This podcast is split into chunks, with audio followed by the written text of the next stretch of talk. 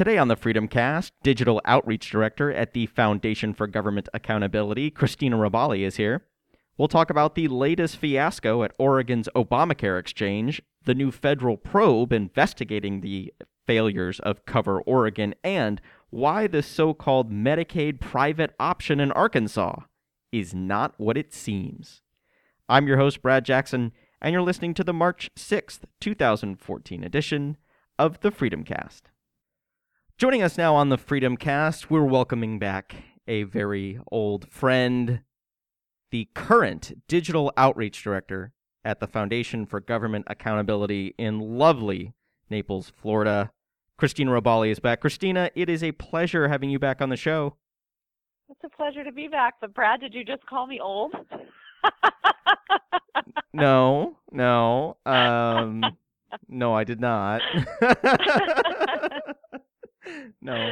That's all right. I'll let you get away with that. We're going to ignore that part of the conversation right there. it's good to be back. Thanks for having me on. so, Kristina, you are at FGA now. You guys do a lot of work on Obamacare stuff. Um, before we get to what you guys are doing right now, I want to focus on something that is close to home for you. Uh, you uh, currently are and have been for a while in, in the state of Oregon. And the Cover Oregon fiasco over there has just gotten worse by the day. Um, before we get into what's going on now, let's do a quick refresher. We haven't talked about this in a while on the show. Uh, just give us a quick sort of heads up on what's gone wrong so far at Cover Oregon. Oh my! Um, it would be shorter to say what's gone right, but uh, in, which is nothing. But in the state of Oregon, the state of Oregon received over 305 million dollars worth of federal grants to set up their exchange. Uh, so far, they have spent over 200 million of that. That that is um, that we can find. Uh, and at this point, not one single person has been able to sign up on the private exchange over the Cover Oregon website.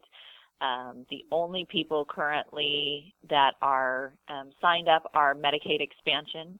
Uh, they they sent out uh, tens of thousands of applications to anyone receiving SNAP or government assistance in the state, and those are the only people currently being signed up. Uh, the state had to hire 400 new employees to be able to sign those people up because the technology failure side of it is so uh, miserable. Um, and it is, you know, it is it would be funny if it wasn't causing absolute chaos in the state for people who are trying to find insurance, for people who were told they were going to have care, for the 165,000 people in the state of Oregon who have lost their plan. Um, it, it would be funny if it, these weren't real lives that, that we're talking about, but they are, and it's uh, it's very very sad. Where we are seeing just an absolute failure uh, in the state of Oregon and it's interesting because you've seen a lot of people who've been working on the thing say, "Yo, yo, not my fault, not my fault," and no one seems to want to uh, claim responsibility for for what has happened here and the uh, the drastic, uh, dismal uh, results. Who do you think is ultimately responsible for this mess? Um, well, there is going to be an investigation. Yesterday, it was uh, on Politico. I read that uh, the Congress uh, General Accounting Office is going to uh, have an investigation on the on Cover Oregon's health insurance exchange because it has been such a failure. Uh, both our senators, Jeff Merkley and Ron Wyden, have called for a congressional investigation into it, which you know, okay, they both doubled down on this. They both wanted it. They both voted for Obamacare, and now they want an investigation on why, you know, it's not going so well in their state, which is fine. You know, call it political cover, call it whatever you want. You know, we told them this would be a disaster, and nobody listened to us. Um, but but so there is going to be a congressional investigation. The scope of it, I'm not sure yet uh, how how deep they'll probe into this. But this is real dollars we're talking about. You know, 305 million dollars for a website in a state where there's only 3.89 million people. So 3.9 million people. Think about wrap your head around that. How much health care could we actually have provided to people? for that kind of money. You could have just so written a check to everyone in the state and had it had it be more efficient. Right, and people could go out and, and found their own plans and found what made you know. Not that I'm not that I'm saying we should write checks to people for that, but if you're going to spend the money, it would have been a better use of resources to give people control over their own health care and their own dollars and say, yes, I'll go purchase Plan X because Plan X meets my family's needs. Um, so it is it is a disaster. Uh, there is there's been talk of um, an FBI investigation because there was supposed to be an audit happening. It appears that even the audit was probably faked. Um, so all along there has been, you know, one one. It's a, been a comedy of errors, and like I said, it would be it would be funny, but people's lives are are you know really up in the air. So many people in the state don't have insurance. Uh, were promised that they would get plans. Their plans have been canceled, and now they can't. Now they can't find anything. The Daily Caller had an interesting story uh, last week saying that uh, Oregon had shifted four thousand illegal immigrants into their uh, program. I, I I guess if you're looking for enrollment numbers and you want to get just about anybody you can, that might be a good idea. But that seems like just another, uh, you know, epic failure on their part. What do you think? Well, let's go back to 2009. Congressman Joe Wilson famously proclaimed in, in during the uh, State of the Union speech when President Obama said that illegal immigrants would not be covered under the new health care law. Uh, Joe Wilson yelled, "You lie." Uh, Joe Wilson was right because I am certain that Oregon is not the only state that is violating federal law and signing up illegal immigrants.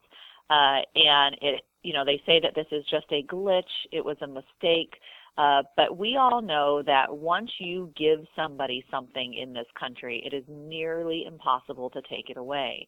And so, whether or not this was intentional, um, I, I don't know. Uh, but you know, it, again, it seems that that all of these errors are just uh, too coincidental. That now we're going to have another 4,000 people signed up on a quote unquote free healthcare system for them in the state. What's going to happen when you take that away? You know, that's a really good point. Yeah, that's a really good point. That this is one of those situations where um, once you know, who was it that said federal government programs never really die? Um, I, I, think that this Ronald Reagan. That's yes. like the closest thing to you know guarantee that it'll last forever is you know making sure it's a government program, and that's true. I mean that's why it whether it's Oregon or you know we're seeing the same sort of failures in in Massachusetts, in Maryland. You know Maryland, uh, their exchange made $30.5 million worth of erroneous payments or unnecessary Medicaid payments. Um, and so that's again another state. There's not that many people in the state of, of Maryland, and it's you know thirty million dollars. Oops. You know what? How many failures do you have to see to understand that you know these people cannot, the, the government cannot manage healthcare in this way? It's just not working. You guys have done some work at FGA in uh, Arkansas. Arkansas was another one of these places that uh, has has had a tough time with this. Uh, they have done a, a, so-called private option. Talk to me about that for a minute. There is nothing private about the Arkansas private option. Uh, it, it, was a way to fool legislators. It was a way to fool uh, constituents, and it worked. Um, the private option in Arkansas is really is really another model of what not to do. And you know, I'm hoping if, if policymakers or grassroots people are listening to this podcast, they will immediately start looking at our research. Uh, you can go to uncoverobamacare.com uh, and start looking at the research that we've done in all of these different states. We're going to be uh, releasing reports for Virginia. We've already re- released reports for Arkansas, for Utah, for Nebraska, showing them what it will cost them eventually uh, to have these quote unquote private options. It is nothing more than a backdoor way towards Medicaid expansion. And, and because one of, one of the most egregious things about the private option, and people need to understand this when they're taught, when they're, when they're thinking, but it's going to give more people access to health care. In Arkansas, the private option, the Medicaid expansion there, it pays doctors on this private option a higher reimbursement rate than traditional old Medicaid. Let's call it old Medicaid. What does that mean for for let's you know the person who's on old Medicaid now? Brad, if you were a doctor and you could receive a 50% reimbursement rate or a 30% reimbursement rate, and you know you only had so many slots in the day to see people, would you see people that were going to pay you 50% back of what you bill or 30%? Yeah, that's a pretty easy choice as a physician. it's a pretty easy choice. And it's not because physicians are greedy and they just want the money. And no i mean they're business people too. And so what things like the arkansas private option do is they make a two tiered system. And those people who are truly needy those people who are really sick and don't have that are not able bodied that cannot find other you know health care options those people go to the front of the line. And the people who or, I'm sorry, those people go to the back. The people who have no other options go to the back of the line, and the able-bodied, working, childless people go to the front of the line because they are going to get their health insurance plan will pay more to the healthcare provider. And so you're going to have an, an, a safety net that again is stretched to capacity and then you're going to dump more people in there because the private the other side of the exchanges aren't offering coverage that's affordable. And it's a recipe for disaster. I mean, in the state of Arkansas now, they're only two months into this, Brad, and the cost overruns are already looking at like they could cost the state an additional $18 million in the first year. Wow. That's and that's in Arkansas, and that there's not that many people in Arkansas again. So it's like you think of how many, you know, the only way that you're going to pay that back is tax increases. So you're going to kick people off their insurance plans. You're going to increase the cost of insurance, and then you're going to ask the other taxpayers to pay for it, you know, with tax increases. There's nothing. There's nothing private about the private option. There's nothing good about the private option.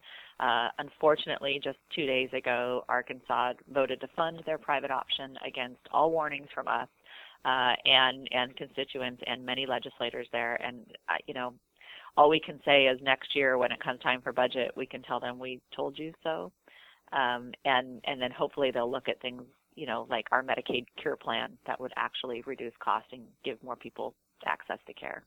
Yeah, it's funny. The uh, state of Arkansas has just a little more people than there are in Houston, Texas. To uh, put that in, in perspective, that's that's a lot of money right. on just a on just a handful of people.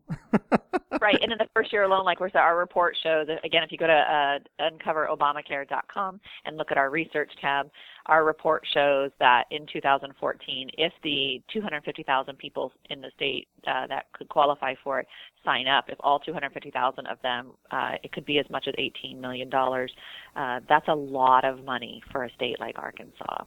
And you know we're we're working in states right now like Virginia, like Utah, uh, Nebraska, New Hampshire, Maine, uh, showing them, look, don't do don't do what what Arkansas is doing. It's not the answer. The answer is you know the Medicaid cure that we have put into place in Florida. Uh, it's it's systems like what's happening in Louisiana. There are states that are working as laboratories for Medicaid reform, and it's and it's working. Uh, the private market is working in those areas, and they need to go that direction versus you know doubling down on Obamacare. Yeah, you guys are, are headquartered in Florida. Um, what what what are you seeing in Florida that could be exported elsewhere? So Medicaid Cure, uh, in 2006, Medicaid Cure uh, was was launched in Florida as a sort of again like a laboratory. We believe that the states should be laboratories for reform. Uh, it's far easier um, to to implement policy changes at a state level uh, and and figure out whether or not they can work. Well, Medicaid Cure uh, has now been implemented throughout the state, and it is going to save the state of Florida a billion dollars a year. Uh, and it is a it is you know when you look at the differences of of how how it works versus um, you know some of these private option private option plans that, that we're seeing now. You know, Medicaid Medicaid Cure uh, is mandatory Medicaid benefits, but patients can switch their plans. They have a larger uh, variety of specialists that can see them. They get counseling to help them make decisions. Um, better access because the reimbursement rates are higher. I mean, it is it is more local control and is allowing poor people and and sick people to take control of their of their health care and their health care dollars that allotted to them. You know, med- most people don't realize that Medicaid, you have no skin in the game. Uh, there, you know, when you are a Medicaid patient, you don't you don't have any responsibility for your health care costs. With with things with plans like Medicaid Cure they do.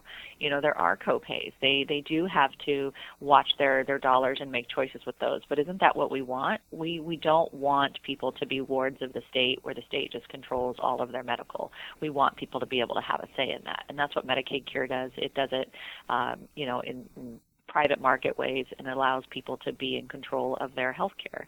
Uh, and it's working. Like I said, it's working. It's saving the state of Florida a billion dollars a year.